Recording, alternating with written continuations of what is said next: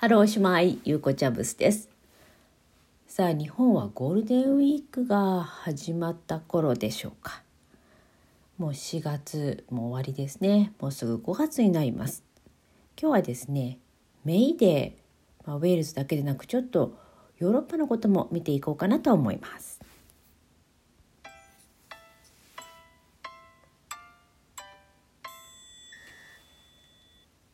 毎日コツコツウェールズ探し。ゆうこチャブスです。この番組はすべての道はウェールズにつながるをテーマにウェールズに関するあれこれをお伝えしていきます。えー、そうですね。ゴールデンウィーク。まあ日本はねこれから連休だということでね楽しみにしている方も多いかと思います、まあ、こっちではですねあのゴールデンウィークないので通常通りではあるんですけれども一つ大きなイベントがあるんですね。それは5月1日のメイデー。あの割とですねヨーロッパに住んでみてメイデーっていろんなところでやっているんだなというふうに気づきました。またまたま私が今住んでいる国がですねスウェーデンというところなんですけれどもあのメイデーの前の日ですね4月30日の夜からですねあのバルボリっていうお祭りがあるんですよね。まあ、5月1日からが公式に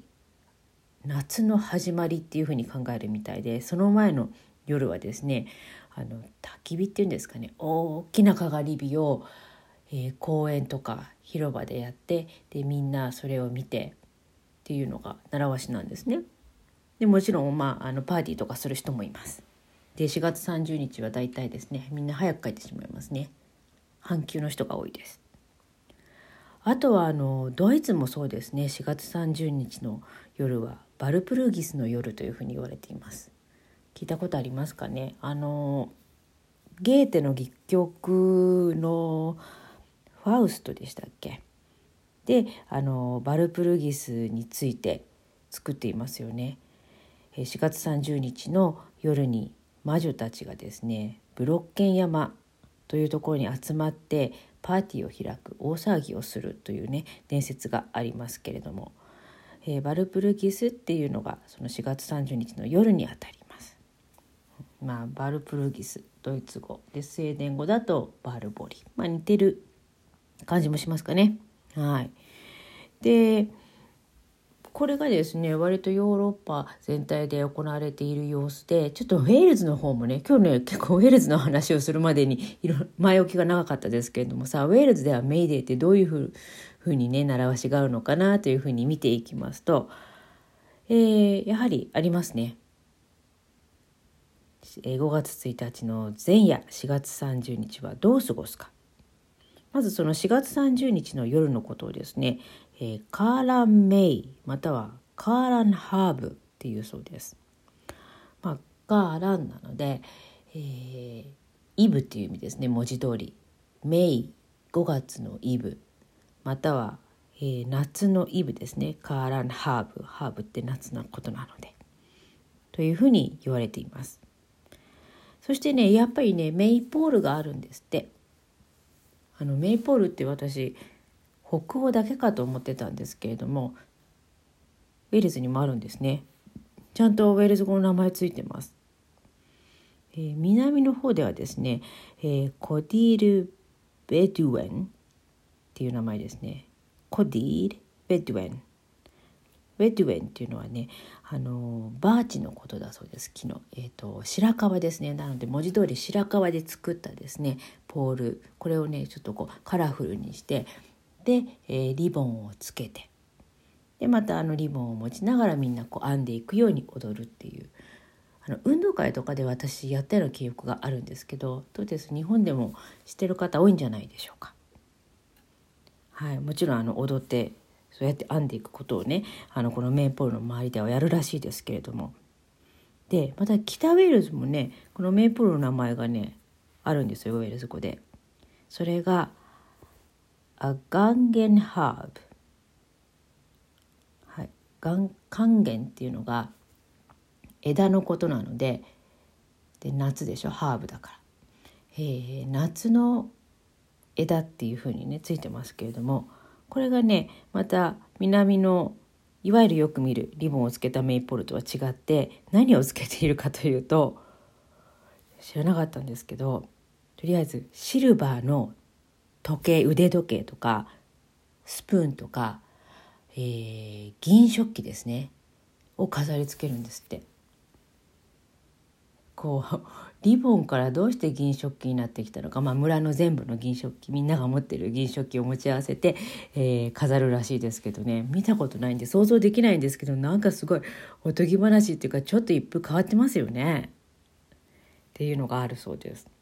またね、えー、北ウェールズの方だと違った習わしもありまして、えー、アングロシーとかねカナーボンの辺りではこれはウェルこれもウェルズ語ですね、えー、グワレグールクエスト。またはクロギクエルクエスト。というね習わし遊びとでも言いましょうかね。藁で作った人形を作ります。まあかかしというふうに言っておきましょうかね。誰が作るかというと、えー、失恋をした男性。まあ誰かに、えー、彼女を取られてしまったという男性がこのかかしを作るそうです。えー、そしてその元カノの住む近くにですねそれをこう吊るしたり、えー、かけておいてあの見せつけるとそれをあの新しくできた、え、彼氏と見立てて、え、作るでそれを彼女の近くに置いとくっていうちょっとなんか嫌がらせというか最初は冗談だったのかもしれないですけれども口論に発展しそうな習わしもあります。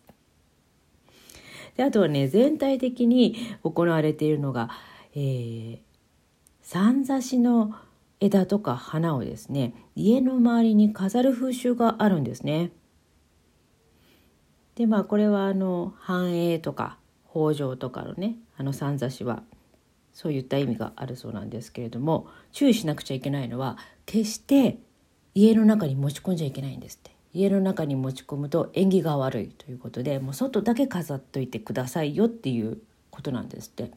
これはね今でもあの、まあ、迷信深いおじいちゃんおばあちゃんは守ってるそうですね。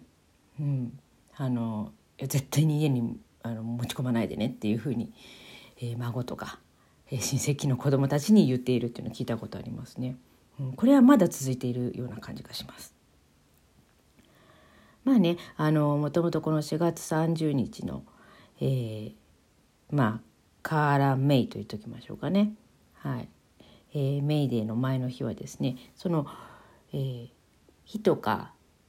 太陽の神と言われるねウェールズ語だと、えー、ベリーマウルという神を崇める、まあ、火をね崇める。これから夏になるからこのパワーがね強くなるっていうことであの拝む日ではあったんですけどこのベリーマウルウェールズ語ですけれどもアイルランドとかスコットランドではこの4月30日のお祭りをベルタインって言ってますね。うん、なのでまああの今でもメイデーの前のお祭りとしてね行われていますけれどももちろんあのウェールズでもこのイベントをかがり火をやってるところありますねイベントとして。はい、なのでもともとはですね今こうスウェーデンの話とかドイツの話とかそしてウェールズの話でアイルランドとかスコットランドでもやっていますよっていうような話をしましたけどもともとはやっぱりねケルト起源の、えー、お祭りのようですね。えー、ケルトの暦っていうのが年に2回実はえー、魔界のドアが開く魔界の扉が開く日があってそれが4月30日の夜と言われています。はい、でもう一つのもう一つ魔界のドアが開く日っていうのはその4月30日と対極にある日ということなのでまあ6ヶ月後6ヶ月前11月の11日から、えー、11月11日の前だから10月31日この日が魔界のあのドアが開くっていうふうに言われています。というのはハロウィンにあたりますよね。なのであのケルト起源のですね暦がまああのそうですねヨーロッパでもハロウィンじゃなくてまた反対側の対極にある春の日の方がですねちょっとこう派生してヨーロッパでドイツとか、えー、北欧でそれが風習として根付いていると言ってもいいのかもしれないですよね。まあ、でもその魔界でちょっと思ったのがこう、まあ、ハロウィンとかも魔女とかねよく仮装したりするじゃないですか。でこの4月30日の夜もさっきの言ったドイツのバルプルギスもあの魔女がブロッケンとブロッケン山に行くと。あとまあこれ4月30日じゃないんですけどスウェーデンはあのちょっと早めに時期を考えるとイースターは魔女の飾り付けをするんですよね。であの子供が魔女の格好をしたりとかあるのでやはりこう魔女っていうのが魔界の象徴だったのかななんていうのをね改めていろんな国の習わしを見ながら考えました。まあね、でね魔女って皆さんこう思い描く魔女ってどんな感じですか？こう帽子かぶってますよねこう三角の大きい帽子。で実はあれがウェールズの女性の民族衣装から取られたっていうふうにも言われています。ウェールズの女性の民族衣装ご存知ですかね？あの帽子がすごいあの背の高い黒い帽子が特徴なんですけれども言われてみたら魔女っぽいな、うん、ここにつながってくるんだとそんなことをですね、えー、考えながら5月1日を迎えようとしています。えー、今日はですねちょっと多岐にわたりお話をしたかもしれないですけれども最後はうまくウェールズの話にまとまりましたでしょうか。今日もお付き合いいただいてありがとうございました。毎日コツコツウェールズ探し。また次回お会いしましょう。タントロネサホイルワール。